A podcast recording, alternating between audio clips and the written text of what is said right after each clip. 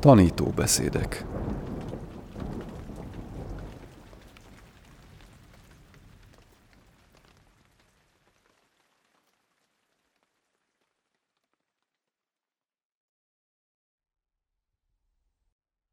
Tisztelt hallgatók! Nyánaponika téró művéből, a buddhista meditáció szívéből hallhatják az első rész ötödik fejezetét, amelynek címe a burmai szatipathána módszer. Minden kedves hallgatónak kellemes rádiózást kívánunk. Első rész, ötödik fejezet.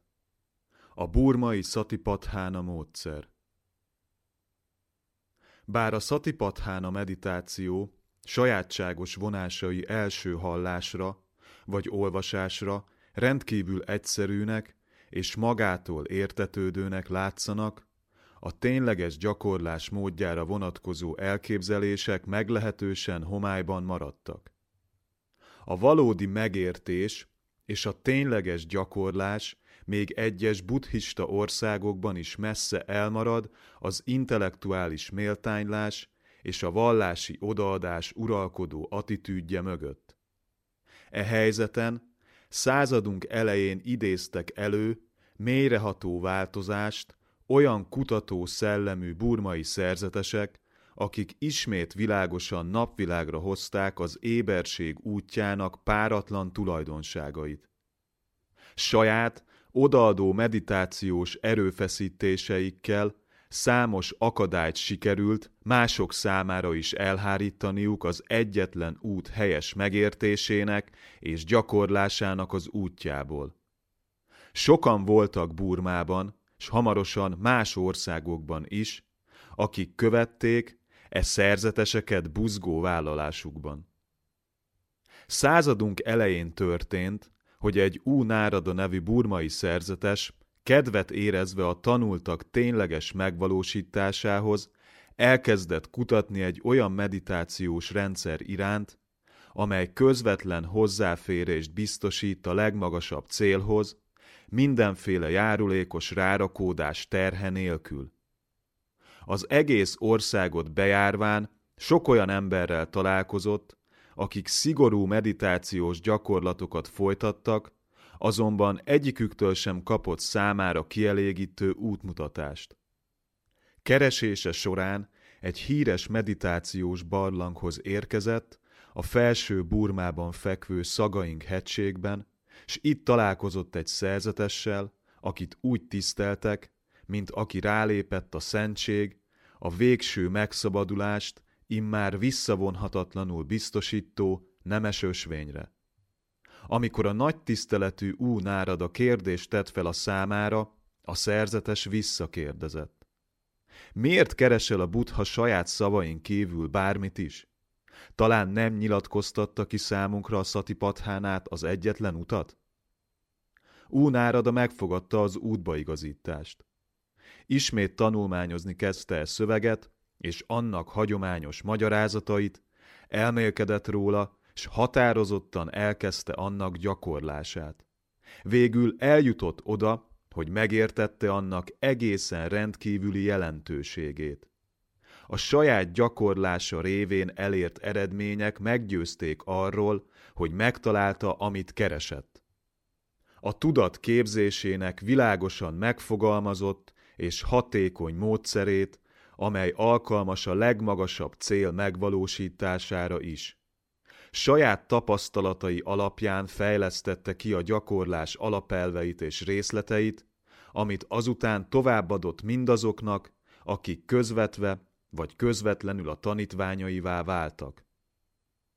Hogy valamilyen nevet is adjunk a nagy tiszteletű Ú Nárada gyakorlási módszerének, amely oly határozott és radikális módon ülteti át a gyakorlatba a szatipathána elveit, a burmai szatipathána módszer elnevezést javasoljuk, nem abban az értelemben, mintha burmai találmányról lenne szó, hanem mert Burma volt az a hely, ahol ennek az ősi útnak a gyakorlatát oly rátermetten és energikusan újjáélesztették. A nagy tiszteletű Ú Nárada tanítványai gyorsan elterjesztették-e módszer ismeretét mind Burmában, mind a többi buddhista országban, és sokak számára igen hasznosnak bizonyult-e módszer az ösvényen való előrejutásuk szempontjából. A nagy tiszteletű Ú Nárada Mahátéra, akit Burmában országszerte a Jétavan vagy Mingun Szajádó néven ismertek, 1955. március 18-án 87 éves korában távozott az élők sorából. Sokan úgy vélik, hogy elérte a végső megszabadulást.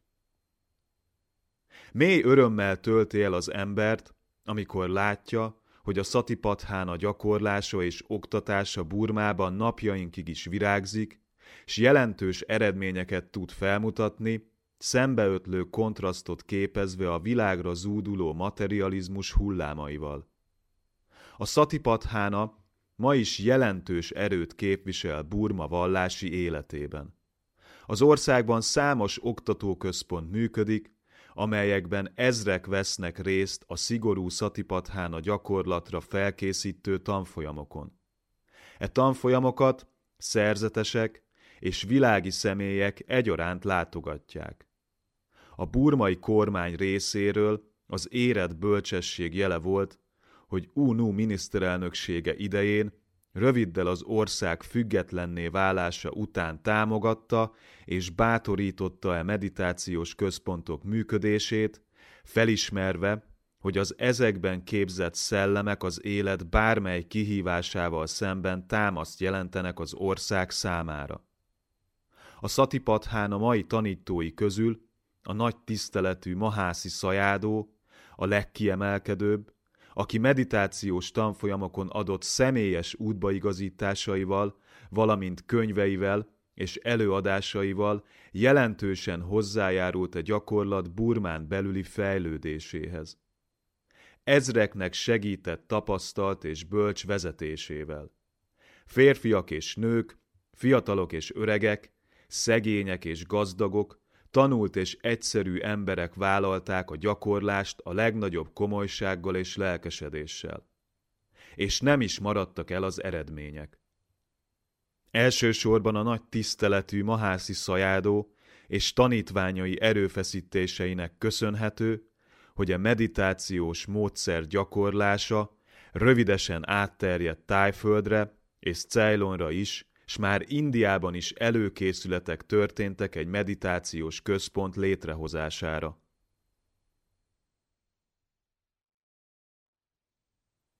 Útmutatások a Satipatthana módszeres gyakorlásához, ahogyan azt Burmában tanítják.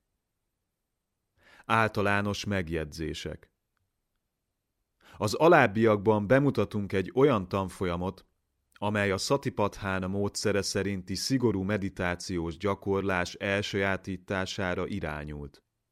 A tanfolyamot a rangúni Tathana Jítában tartották, a nagy tiszteletű Mahászi Szajádó vezetésével. Egy gyakorlási időszake meditációs központban rendszerint egy-két hónapig tart. Ezt követően a meditálónak a saját otthonában kell tovább folytatnia a gyakorlást, alkalmazkodva a saját egyéni életfeltételeihez. A szigorú gyakorlás időszakában a meditálók nem foglalkozhatnak írással és olvasással, sem semmilyen más tevékenységgel a meditáción és a napi rutinfeladatokon kívül. A beszédet is igyekeznek a lehető legszükségesebbre korlátozni. A világi hívek az intézetben való tartózkodásuk időszaka alatt be kell, hogy tartsák a nyolc előírást, ami magában foglalja, hogy déli 12 óra után nem vehetnek magukhoz szilárd táplálékot, s bizonyos folyadékokat, például tejet sem. A gyakorlati meditáció rövid írásbeli ismertetése, még ha az csak a legelső néhány lépésre korlátozódik is, mint a jelen kötetben, nem pótolja a tapasztalt tanító személyes útmutatását, hiszen csak egyedül ő képes kellőképpen tekintetbe venni a tanítvány egyénisége és fejlettségi foka támasztotta sajátos kívánalmakat. Az alábbi jegyzetek ezért csak azokhoz szólnak, akiknek nincs módjuk arra, hogy tapasztalt meditációs mesterhez forduljanak. Ilyenek nyilván nagy számban akadnak keleten és nyugaton egyaránt, és ez indította a szerzőt arra, hogy a jegyzeteket a kötet fő témájához kapcsolódó, gyakorlati kiegészítésként közreadja, még akkor is, ha tisztában van ennek eredendő fogyatékosságaival. A szatipathána módszer alapelve, hogy a tanítványnak már a legelső lépéseket is a saját tapasztalatának szilárd talaján kell megtennie. Meg kell tanulnia a dolgokat olyannak látni, amilyenek azok a valóságban, és saját magának kell azokat meglátnia.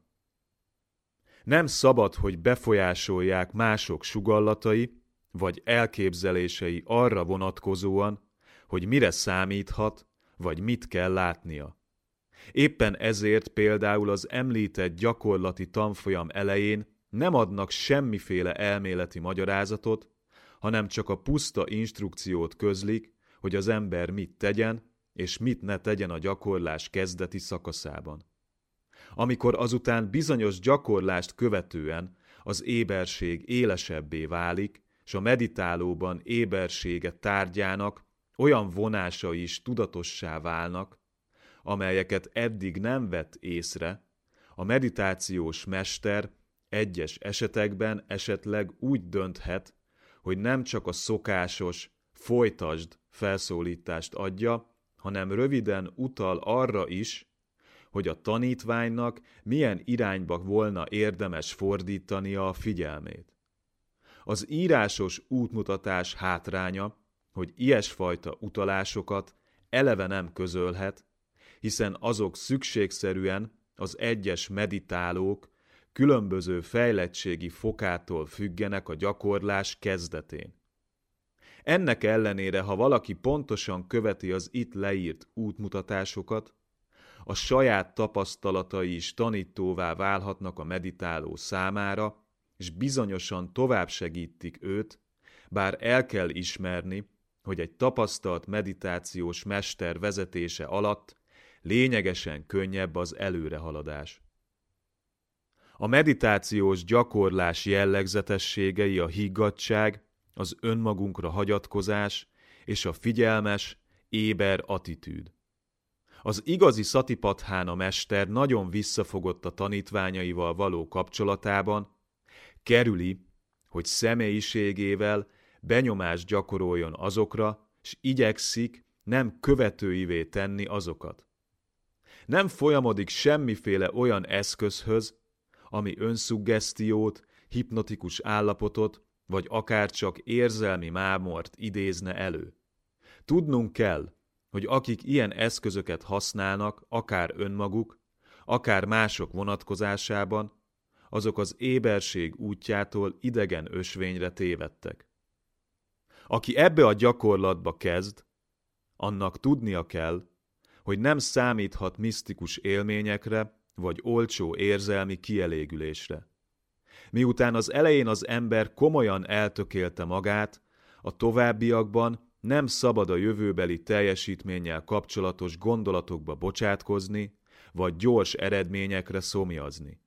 Ehelyett a figyelmét szorgalmasan és higgadtan kizárólag az itt bemutatásra kerülő, nagyon egyszerű gyakorlatokra kell irányítania.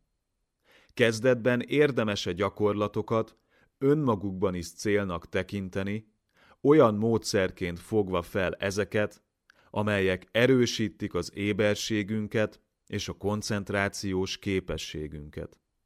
Egy gyakorlatok bármely más, esetleg létező jelentősége amúgy is magától ki fog bontakozni a meditáló számára a gyakorlás folyamán. E jelentőség halvány körvonala, miután megjelenik a meditáló látóhatárán, fokozatosan egyre kivehetőbbé válik, míg végül parancsoló jelenlétté sűrűsödik a számára, és ettől kezdve már határozottan e felé fog majd haladni. Az itt vázolt módszer a puszta belátás csoportjába tartozik, vagyis az átható megértés közvetlen és kizárólagos felébresztését célozza, a meditációs elmélyedések előzetes elérése nélkül. A módszer alkalmazásának első szakaszában arra irányul, hogy az ember a saját tapasztalatain keresztül felfejtse és megismerje a személyiségében zajló testi és szellemi folyamatokat. Ahogy egyre élesebben tudatosodik benne folyamatok természete, és a koncentrációja egyre jobban elmélyül, a gyakorló egyre mélyebb belátást nyer a létezés hármas jellegzetességébe, a mulandóságba, a szenvedésbe és az én nélküliségbe. Ez pedig fokozatosan elvezetheti őt egészen a szentség szintjeinek a megvalósításához, vagyis a végső szabaduláshoz. E végső cél megközelítése a megtisztulás hét szintjén keresztül történik, amelyeket Buddhagósza a Megtisztulás ösvénye című műve tekint át.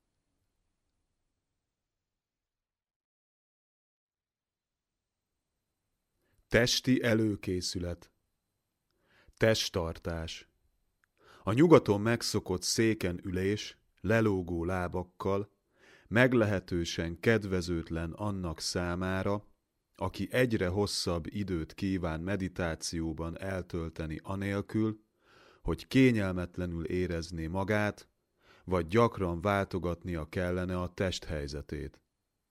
Az önfegyelem terén még kezdő személy széken ülve könnyen enged a lábak vagy a test megmozdítására irányuló legkisebb óhajnak is, még ha nem is zsibbadtak el teljesen a tagjai.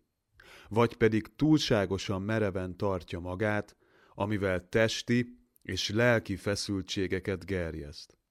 A hajlított lábú testhelyzetekben viszont az ülep széles és szilárd alapon nyugszik, és az egész test kiegyensúlyozott háromszöget képez. Ha a lábak keresztezve vannak, vagy össze vannak fűzve, nem olyan könnyű elmozdulni a helyzetből, és ennek igénye is kevésbé jelentkezik. Megfelelő gyakorlással az ember hosszú ideig képes lehet fenntartani az ilyen helyzetet. A legismertebb jóga tartás az úgynevezett padmászana, vagy lótuszülés, ahol a lábak teljesen keresztezve vannak, a nyugatiak számára meglehetősen nehéz. Bár a teljes szellemi elmélyedés, azaz a dzsána megvalósítását célzó meditációkhoz e tartás igen előnyös, a szatipathána gyakorlásánál nincs olyan nagy jelentősége. Ezért itt most nem ezt a tartást ismertetjük, hanem inkább két könnyebb testhelyzetet mutatunk be.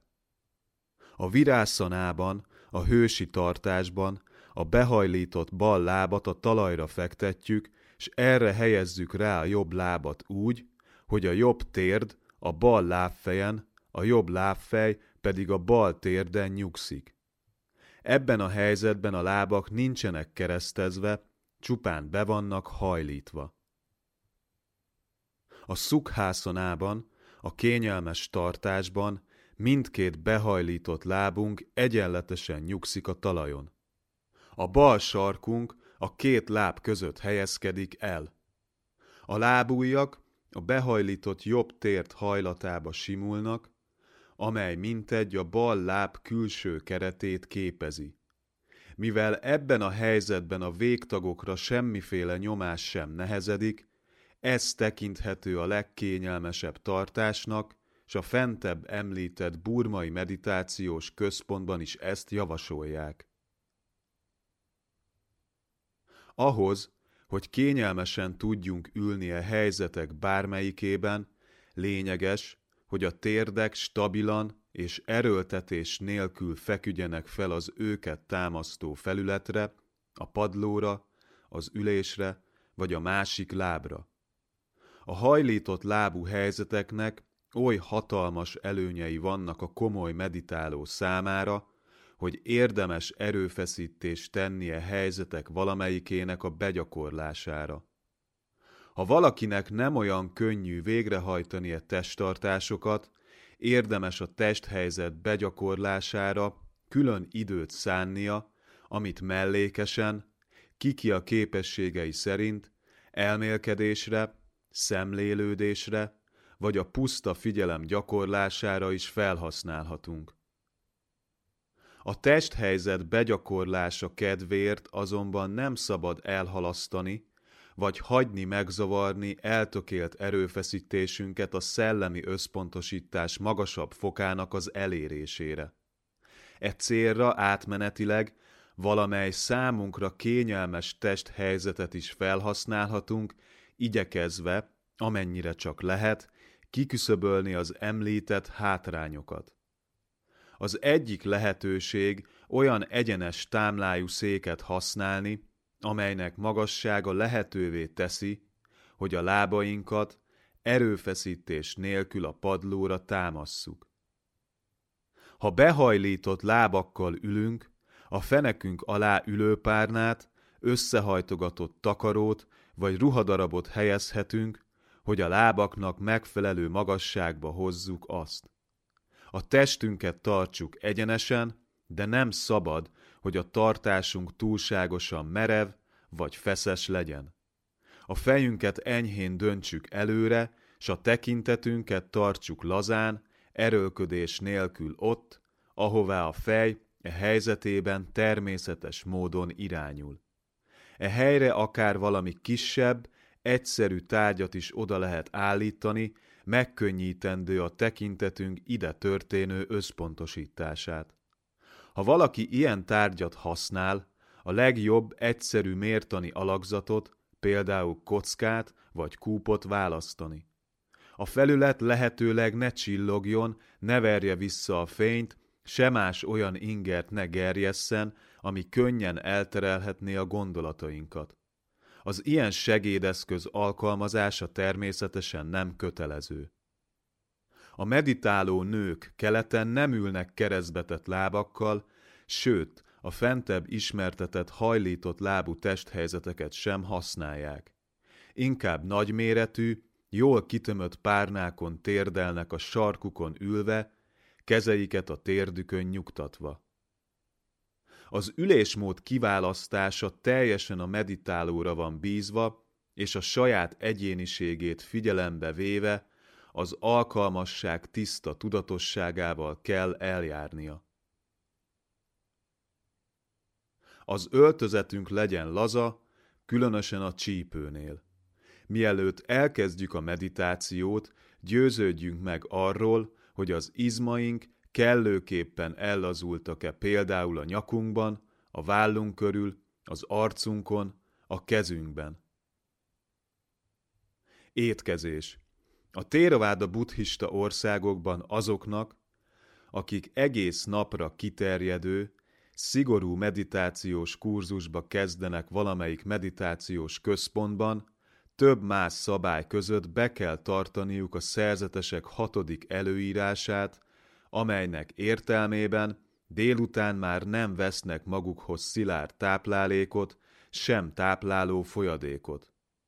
Azok számára azonban, akik napközben dolgoznak, ez szabály nehezen volna betartható, bár egy-egy hétvégére vagy ünnepnapokra időzített meditációs gyakorlásnál ők is megpróbálkozhatnak ezzel. Minden esetre, ha valaki komoly és rendszeres meditációs gyakorlásra szánja el magát, az étkezés terén nagyon kívánatos a lehetőségek szerinti mértékletesség. A buddha nem ok nélkül ajánlotta ismételten a mértékletességet az evésben azok számára, akik a meditációnak szentelik magukat. Ha valaki nem elégszik meg a szorványos próbálkozásokkal, hanem eltökéli magát arra, hogy tényleges előrehaladást fog elérni a meditációban, egy idő után a saját tapasztalatai is meg fogják győzni a mértékletesség jótékony hatásairól.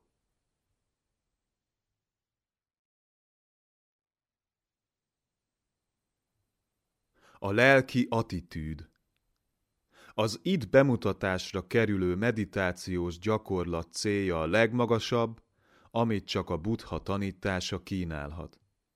Ezért a gyakorlásba olyan lelki attitűddel kell belevágni, amely méltó annak magas céljához.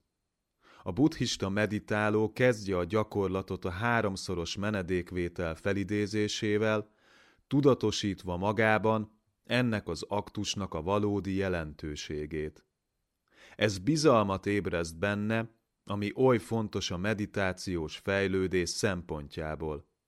Bizalmat a páratlan tanító és vezető a buddha iránt. Bizodalmat tanításának, és ezen belül is különösen az éberség útjának felszabadító hatékonyságában. S végül bizalmat ébreszt benne az a tény, hogy akadtak olyan lények, akiknek sikerült teljes egészében megvalósítaniuk a tanítást, a szentek vagy realizált emberek közösségének a tagjai. Az ilyen meggyőződés örömteli bizalmat ébreszt a saját képességeink iránt is, és szárnyakat ad törekvéseinknek.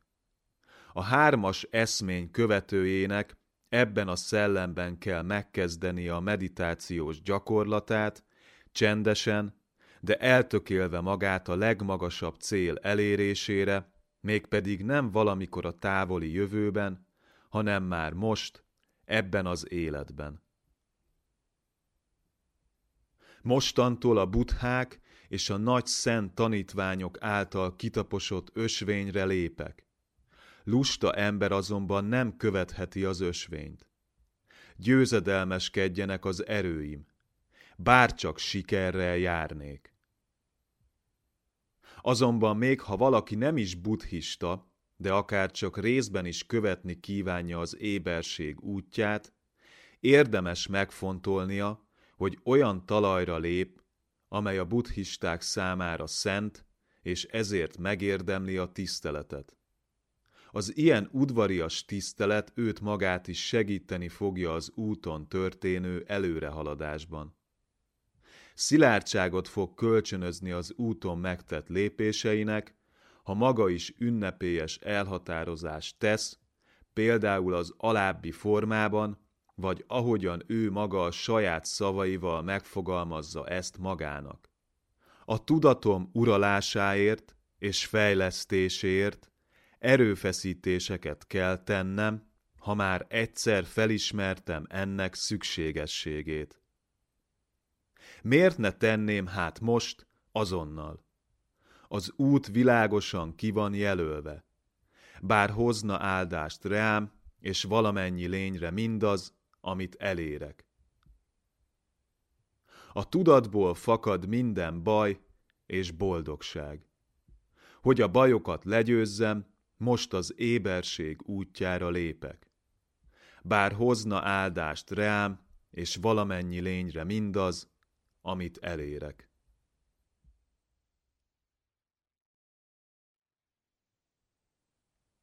A gyakorlás programja Az általános éberség gyakorlása A szigorú gyakorlás időszakában a gyakorlás az egész napunkra kiterjed, kora reggeltől késő éjszakáig.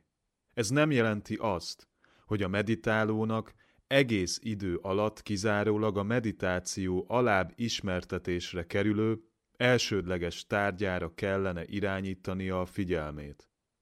Bár természetesen igyekeznie kell napjaiból és éjszakáiból oly sok időt erre fordítani, amennyit csak lehetséges, a fő gyakorlat egyes szakaszai között mindenképpen lesznek kisebb-nagyobb szünetek.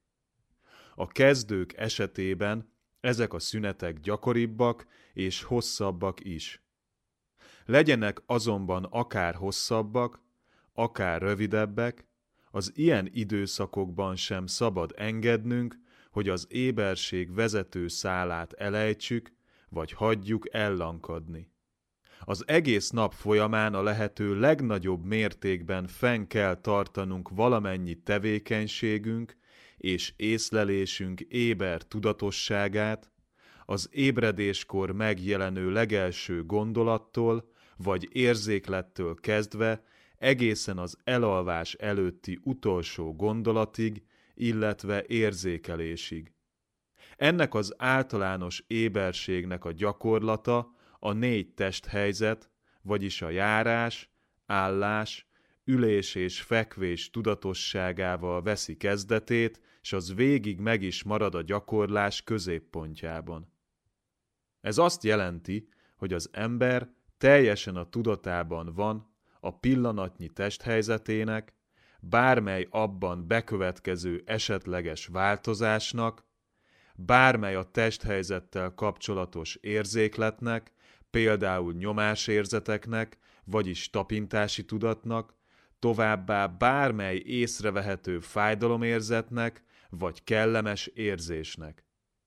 Például, amikor este lefekszünk, vagy reggel felkelünk, tudatában kell lennünk nyugvó testhelyzetünknek, valamint a fekvőhelyjel történő érintkezésnek.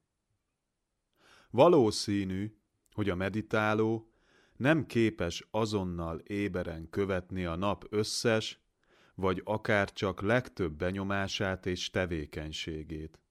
Megteheti ezért, hogy eleinte kizárólag a testtartásra igyekszik figyelni, és éberségét csak fokozatosan terjeszti ki a nap valamennyi rutin tevékenységére, például az öltözködésre, mosakodásra, táplálkozásra.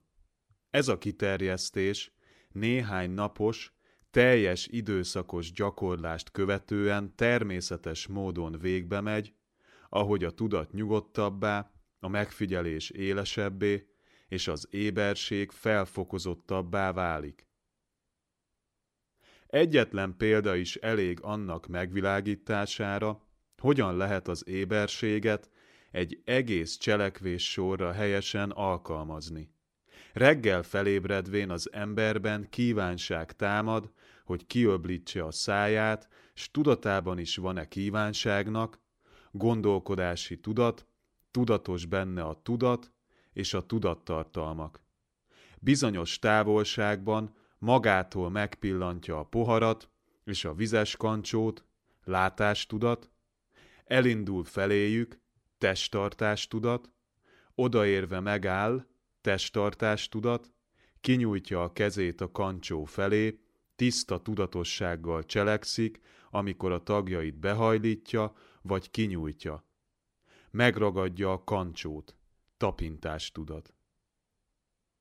Miközben az embere tevékenységeket végzi, azt is észre kell vennie, ha bármely kellemes vagy kellemetlen érzés merül fel velük kapcsolatban. Az érzések szemlélése.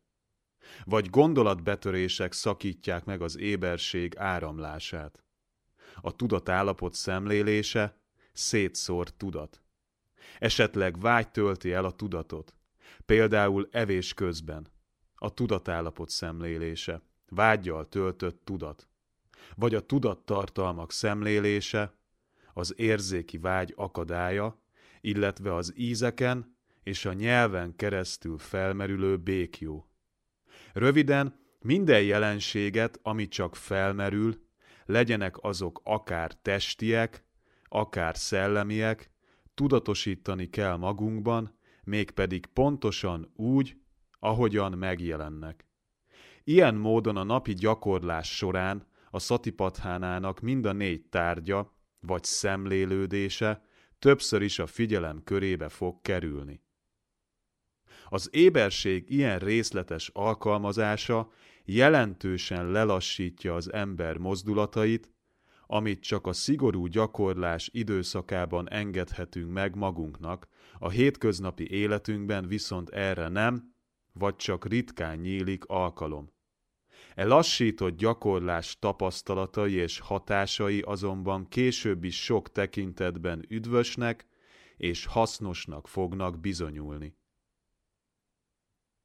Amikor figyelmünket a nap rutin tevékenységeire fordítjuk, nem szükséges azok minden apró részletét tudatosítani, mint a fő témánk esetében. Ha ugyanis így tennénk, akkor túlságosan is lelassulnánk. Elég, ha az éberség figyelmesen követi ezeket a tevékenységeket, azokat a részleteket tudatosítva csak, amelyek erőfeszítés nélkül, mint egy maguktól beugranak a tudatunkba. Az éberség ilyen általános alkalmazásának a célja kezdetben a tudatosság és a koncentráció olyan mértékű erősítése, ami képessé teszi a meditálót arra, hogy a figyelem kihagyása nélkül, vagy legalábbis észrevétlen kihagyása nélkül egyre hosszabb ideig kövesse éberen a váltakozó testi és szellemi benyomások és tevékenységek szünet nélküli áramlását. Megszakítás nélküli éberségnek tekinthető az is, amikor megbicsaklik ugyan a figyelem, azonban a meditálót nem sodorja el a jelentkező gondolatbetörés, hanem azonnal vagy rövid időn belül észreveszi a figyelem lanyhulását. A kezdő számára az ismertetett eljárás megfelel az általános éberség normáinak. A kiválasztott tárgyon végzett fő gyakorlás menete. Miután figyelmesen végigkövettük a különféle reggeli rutin tevékenységeinket, üljünk le meditációs helyzetbe, tudatosítva magunkban az ezt megelőző leülési szándékot, a művelet egyes szakaszait, majd végül az ülés helyzetét és az ezzel járó tapintás érzeteket. Ezután irányítsuk a figyelmünket a hasi tájék rendszeres, emelkedő és süllyedő mozgására, ami a légzés folyamatát kíséri. A figyelmet nem annyira a mozgás látványára, mint inkább az általa keltett finom nyomásérzésre kell összpontosítani. Az itt ismertetett gyakorlási formában ez képezi az éberség fő tárgyát. Ezt a nagy tiszteletű Mahászi Szajádó vezette be a gyakorlatba, miután nagyon hatékonynak találta. Nagyon fontos, hogy megértsük. Nem gondolni kell a has mozgására, hanem egyszerűen csak éberen érzékelni kell a testi történést, tudatosítva a has emelkedését és süllyedését annak minden szakaszában. Meg kell próbálnunk ezt a tudatosságot szünet nélkül, vagy legalábbis észrevétlen szünet nélkül olyan hosszú ideig fenntartani, ameddig csak az erőlködés nélkül lehetséges. A belátás, amelynek elérése módszer célja, spontán módon fog megnyilatkozni a tudatban, a növekvő éberség természetes eredményeként vagy beérő gyümölcseként. Amint a meditációs mester mondotta, a tudás magától fog megjelenni. Mégpedig annak mértékében, ahogy az egyre élesebbé váló tudatosság kezdi felfedezni a megfigyelt folyamatok eleddig észrevétlen vonásait.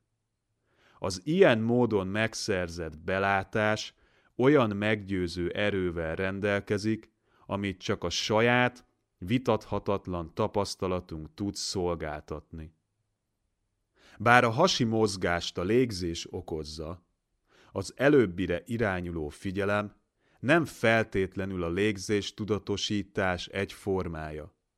Az itt leírt gyakorlatban az éberség tárgya nem a légzés, hanem csupán a has enyhe nyomásérzetként érzékelhető emelkedése és süllyedése.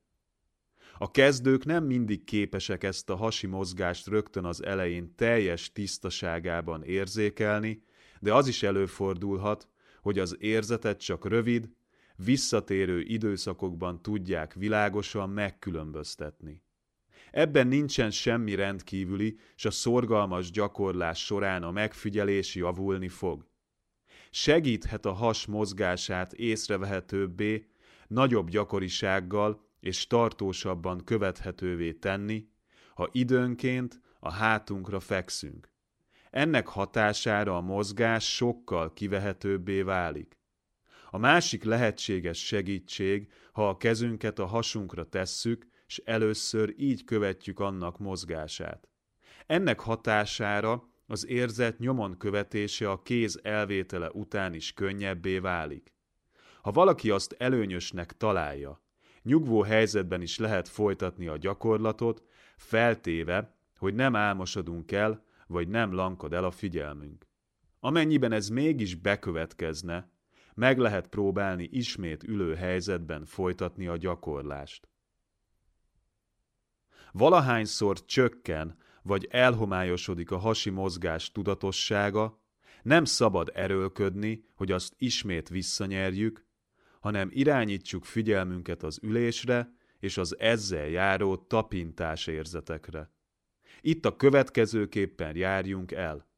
Az ülés látszólag egységes művelete számos érintkezési pontból, pontosabban szólva tapintási érzékelésből tevődik össze, például a térdek, a csípő, a vállak érzékeléséből.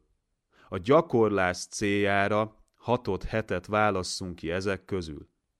A figyelmünket sorra egymás után irányítsuk rá ezekre, mintha csak egy előre kijelölt utat járnánk be, és utoljára tudatosítsuk magát az ülő tartást, mint egészet.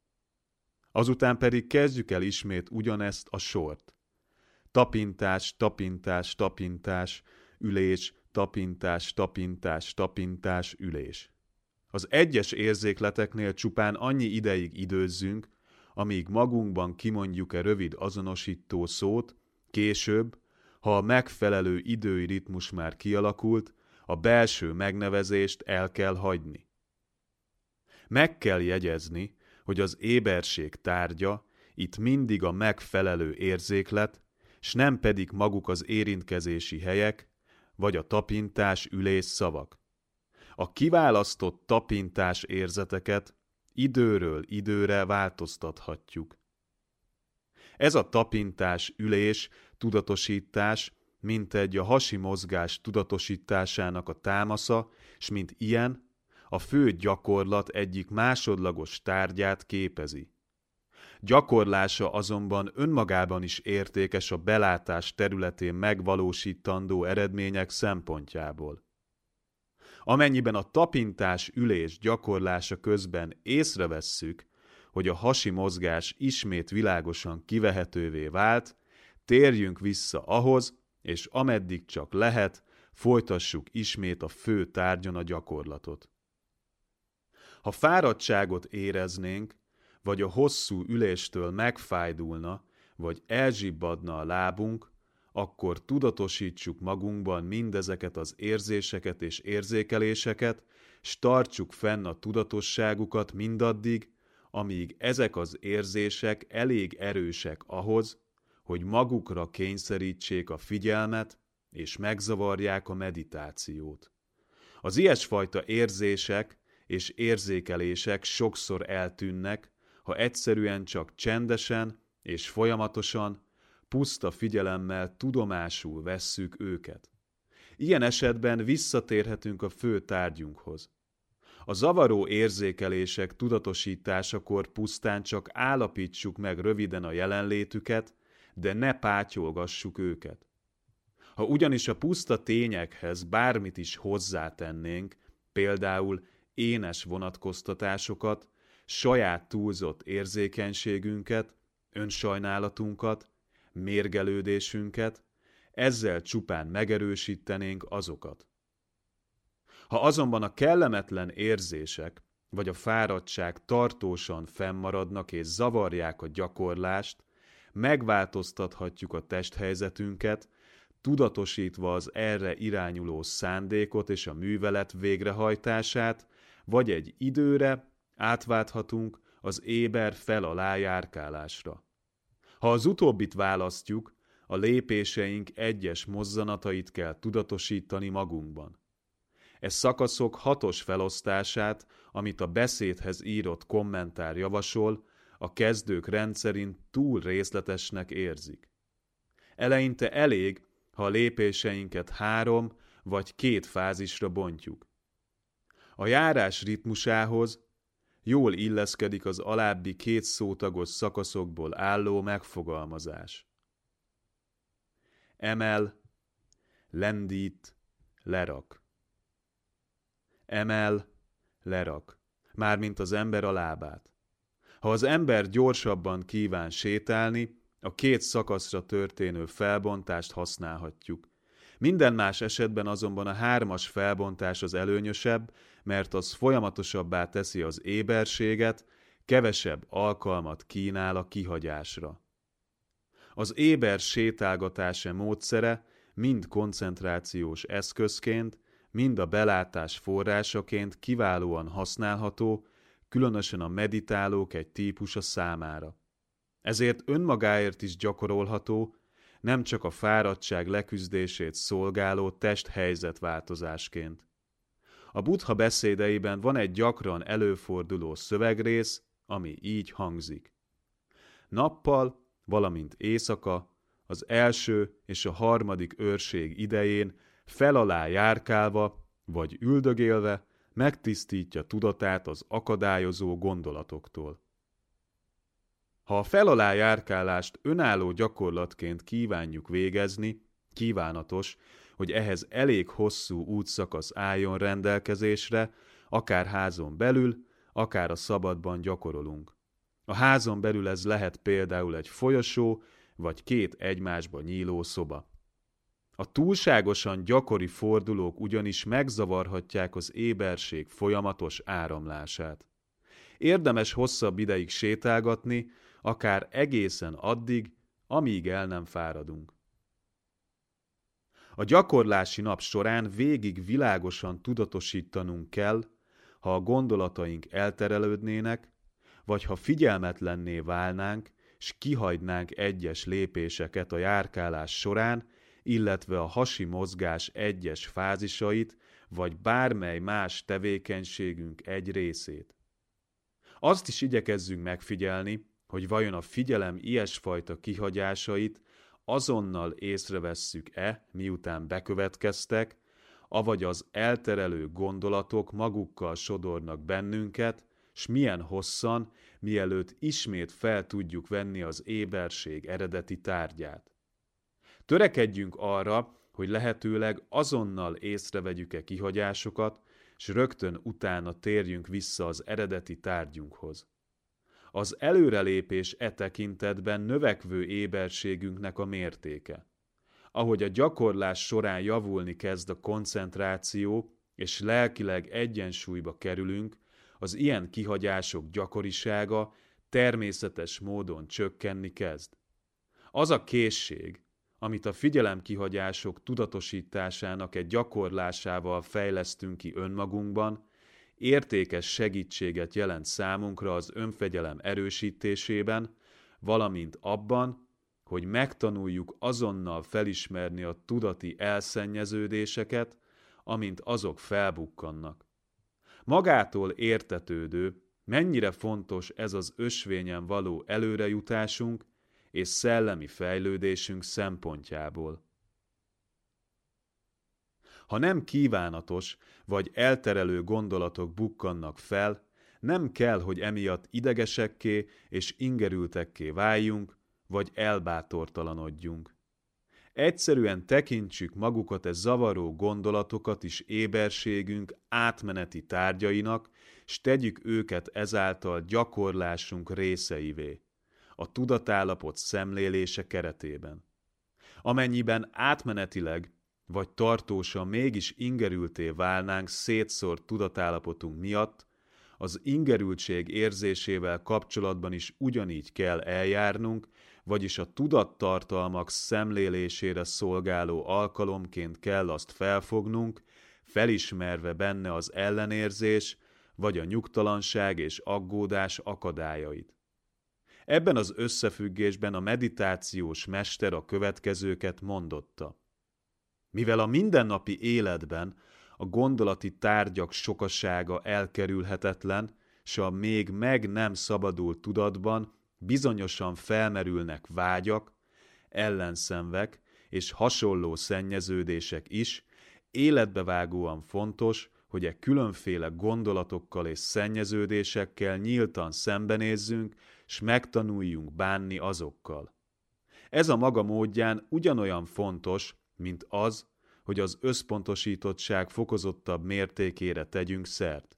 Ne tekintsük hát elvesztegetett időnek, amikor módszeres gyakorlásunk közben az ilyen megszakításokkal foglalkozunk.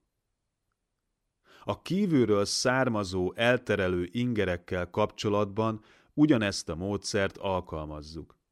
Ha például valamilyen zavaró zajt hallunk, egyszerűen röviden tudatosítsuk magunkban, hogy zaj. Amennyiben emiatt idegessé válunk, ezt is egyszerűen tudatosítsuk, mint haraggal eltöltött tudatot. Ezt követően pedig térjünk vissza félbeszakított meditációnkhoz. Ha pedig nem sikerül azonnal ilyen módon eljárnunk, akkor ismételjük ugyanezt az eljárást. Ha a zaj olyannyira hangos vagy tartós, hogy lehetetlenné teszi számunkra a meditációs témánkhoz való visszatérést, akkor vegyük továbbra is ezt az éberségünk tárgyául egészen addig, amíg el nem múlik. Ilyen esetben a zajt a hat érzékelési alap egyikeként szemlélhetjük a tudattartalmak szemlélése keretében. Tud a hallószervről és a hangról, s tud a békjóról, tudnélik az idegességről, amelyek kettő függvényében keletkezik. A zaj hullámzása kapcsán tudatosíthatjuk a keletkezést és felbomlást, közvetlen előfordulása megvilágíthatja számunkra a felmerülést és az elmúlást, illetve ezek kondicionált természetét.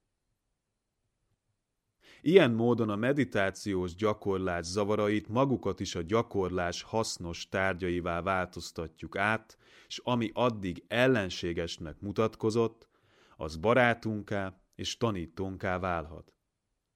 Mindazonáltal, ha a tudat lecsendesedett, illetve a külső zavaró tényezők megszűntek, vissza kell térnünk a fő meditációs témánkhoz, mivel annak fenntartott gyakorlása biztosítja a gyors előrejutást. Azoknál a kezdőknél, akik alávetik magukat a szigorú gyakorlási folyamatnak, három-négy órás folyamatos éberség tekinthető a minimumnak, vagyis legalább ennyi időt kell észrevétlen kihagyás nélkül eltölteniük.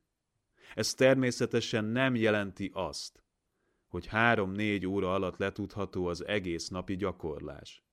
Ha valaki elveszti az éberség fonalát, akár a minimális idő letelte előtt, akár azt követően, újra meg újra fel kell azt vennie, s folytatnia kell a fenntartott koncentráció gyakorlását egészen addig, amíg csak lehetséges.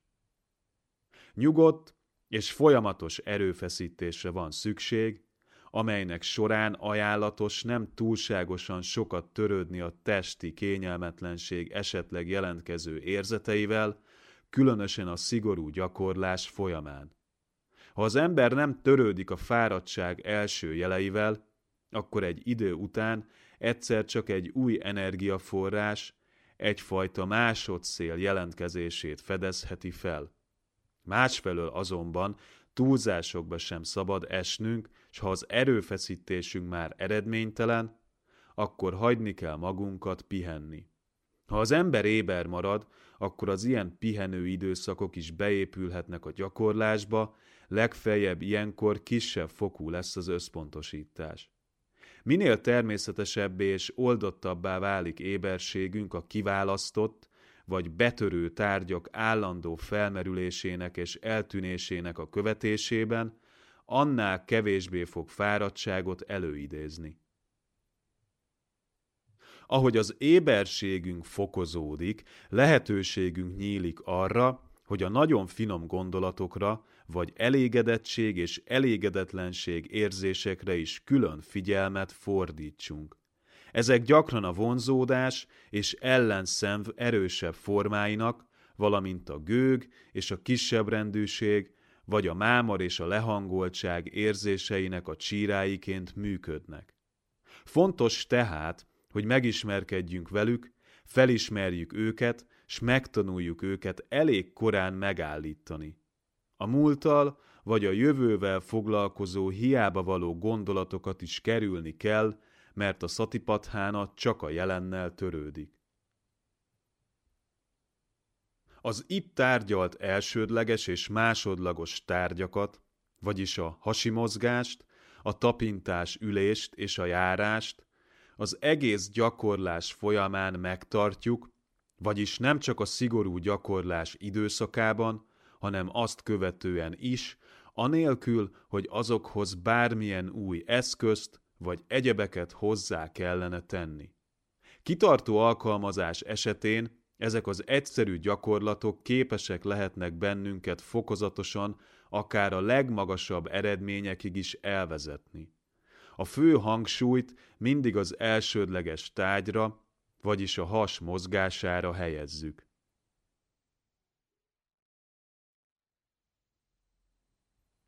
Vegyes tanácsok Fontosságára való tekintettel még egyszer hangsúlyoznunk kell, hogy az éberség tárgyai, itt maguk a testi és szellemi folyamatok úgy, ahogyan azok megjelennek. A gyakorlás folyamán nem szabad az ezekkel kapcsolatos gondolatok és érzések mellékvágányára terelődni. Ha ilyesfajta gondolatok vagy érzések mégis felmerülnének, úgy kell eljárni ezekkel kapcsolatban, ahogyan azt fentebb megbeszéltük, majd pedig vissza kell térni az éberség eredeti tárgyához. Egy bizonyos fenntartással azért ezzel kapcsolatban is élnünk kell.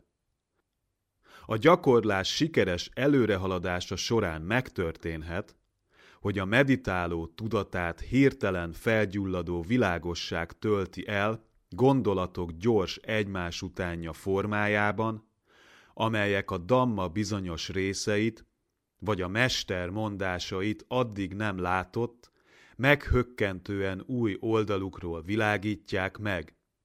Vagy előfordulhat, hogy erős érzelmek, boldogság és elragadtatottság gerjednek bennünk, mély bizalom vagy tisztelet ébred bennünk a buddha iránt. Az ilyen élmények mély értelmi és érzelmi kielégültséggel töltenek el bennünket, mely jellegüket, legalábbis utólag visszagondolva, objektíven meg kell tudnunk állapítani. Az ilyen pillanatokban a meditálónak magának kell megítélnie, mekkora teret engedhet az ilyen gondolatoknak és érzéseknek úgy, hogy azok előnyösek legyenek a számára. Az ilyesmi nagyon értékes lehet a jövőbeli továbbfejlődés szempontjából, és ezért bizonyosan nem szabad őket erőszakkal elfolytani. A meditálónak ugyanakkor mégis tisztában kell lennie azzal, hogy mindez csupán az általa végzett gyakorlás mellékterméke. Miután pedig e gondolatok és érzések hullámai elcsitulnak, vissza kell térnie megszokott elsődleges és másodlagos tárgyaihoz, és azok segítségével kell tovább nyomulnia a belátás területén elérhető, magasabb teljesítmények irányába. Amint azt korábban megjegyeztük, a fő gyakorlatokat először önmagukért kell gyakorolni, mint az éberség és a koncentráció erősítését szolgáló technikákat.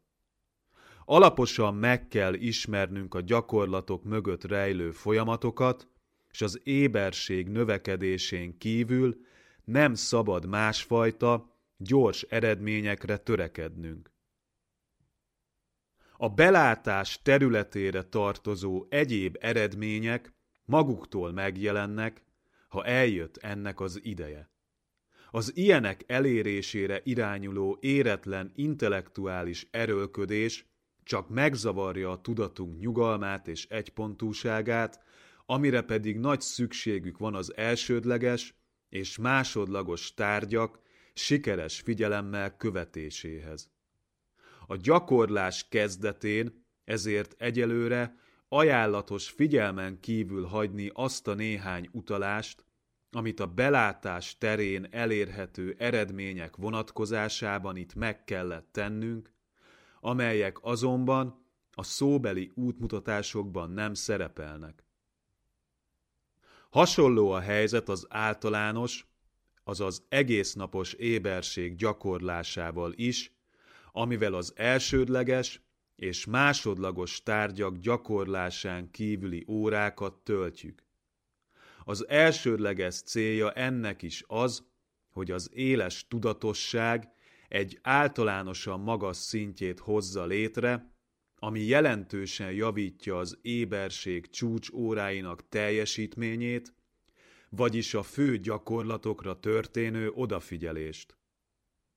Ez tartja a tudatot megfelelő egyensúlyban, és ez biztosítja annak fokozott hatékonyságát a csúcsórákban végrehajtott döntő támadáshoz. A jótékony befolyás azonban a másik irányban is érvényesül.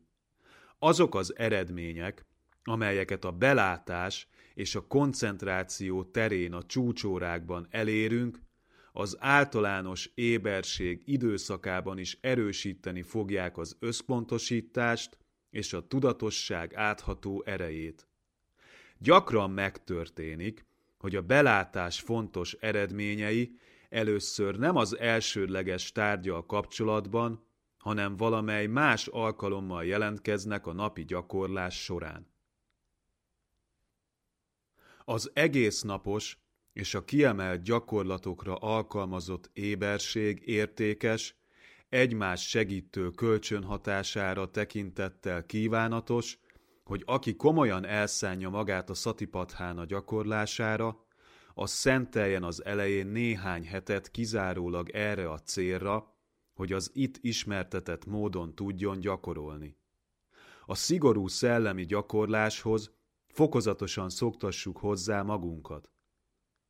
Kezdjük egy-két napos hétvégi gyakorlással, amit azután kiterjeszthetünk egy hétre, és később akár olyan hosszú időre, amire csak lehetőségünk van.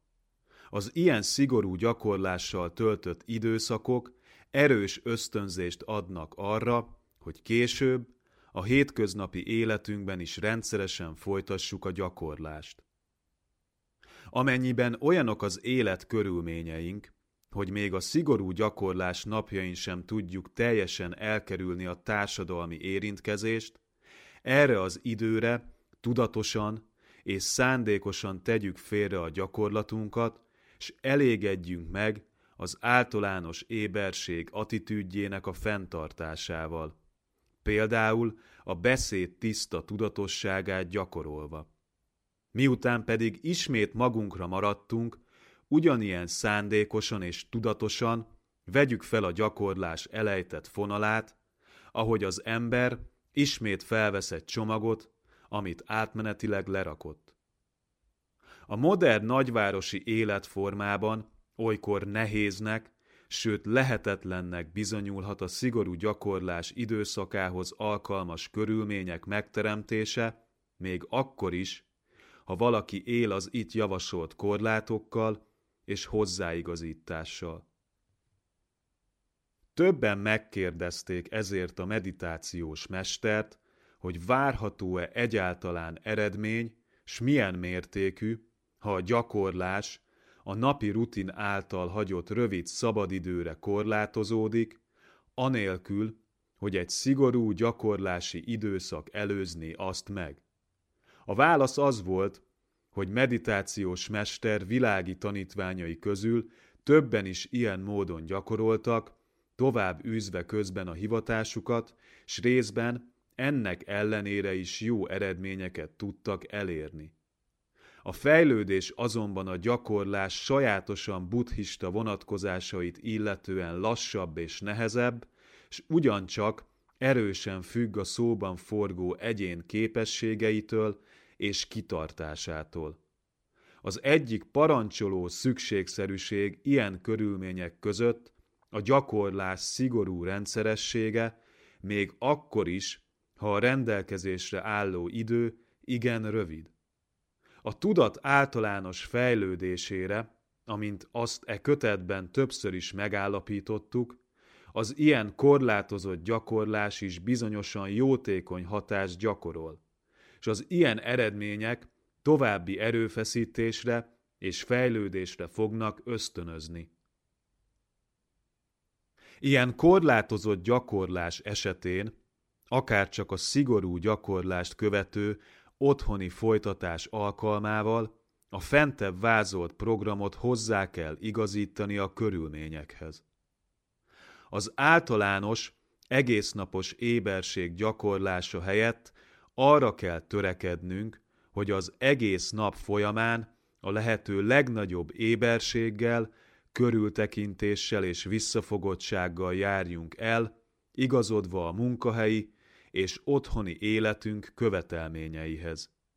Még a munkánk végzése közben is gyakran adódik alkalom, ha csak másodpercekre is, hogy figyelmünket a testtartásunkra vagy a légzésre irányítsuk, és ez magának a munkának is a javára válik.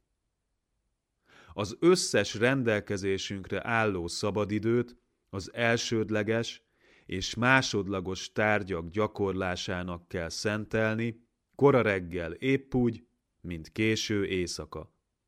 Amikor megkezdjük a rendszeres gyakorlást, egy rövid időszakra érdemes lehet, amennyiben erre lehetőségünk van, félretenni minden más magányjellegű elfoglaltságot, beleértve az olvasást is, s a lehető legkevesebbre csökkenteni a társas érintkezéseket. Ez helyettesítheti bizonyos mértékig a kezdeti szigorú és kizárólagos gyakorlási időszakot. Ha a hétköznapi környezetünkben folytatjuk az éberség gyakorlását, mind szellemi, mind gyakorlati okokból törekednünk kell arra, hogy lehetőleg minél kevésbé keltsünk feltűnést. Az éberség és a tiszta tudatosság gyakorlásának a gyümölcseiben kell megmutatkoznia, nem pedig valami olyan külső viselkedésben, ami mások számára szokatlannak látszik. Ezt figyelembe véve kell megválasztanunk rendszeres gyakorlatainkat, s a feltűnőbb gyakorlatokat tartsuk fenn azokra az alkalmakra, amikor teljesen egyedül vagyunk.